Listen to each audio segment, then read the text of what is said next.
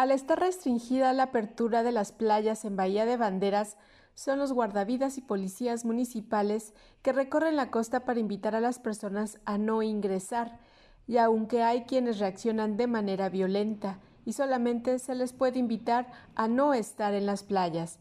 En este sentido, Darani López Sausa, directora de Protección Civil y Bomberos, estimó que desde el pasado lunes el equipo de guardavidas volvió a las zonas de vigilancia, con el fin de ofrecer información a las personas que llegan con la intención de permanecer en las playas. Mucha, mucha gente a la que hemos tenido que invitar a que se retire con el apoyo de Guardia Nacional, con el apoyo de Seguridad Pública del municipio, este, con el apoyo de los de la de Seguridad Pública del Estado. En el caso de la, de la Unión Municipal de Protección Civil y Bomberos, el día de hoy justamente regresó nuestro personal guardavida a la zona de playa precisamente para hacer el tema de vigilancia. Sin embargo, no todas reaccionan con prudencia y obedecen el mandato del gobierno de Nayarit.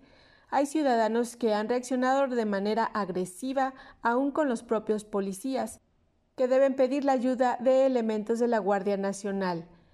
De ello habla Ricardo Guerra, director de Seguridad Pública, y quien asegura que las playas donde más conflictos se presentan por la presencia de personas son Bucerías y Sayulita.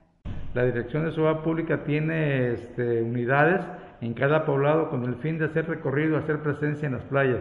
Seguimos invitando a ver a, a la gente de que las playas, ríos y arroyos pues están cerrados. Sobre todo tenemos aquí una, una parte hacia la sierra que es la presa Gaviotas, entre el Colomo y el Cuatante, pues invitamos a la gente que todavía no está abierto.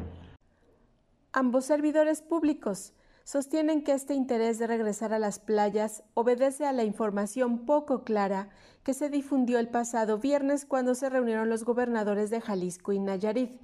No obstante, la realidad es que Nayarit no abrirá playas en tanto no cambie el semáforo rojo.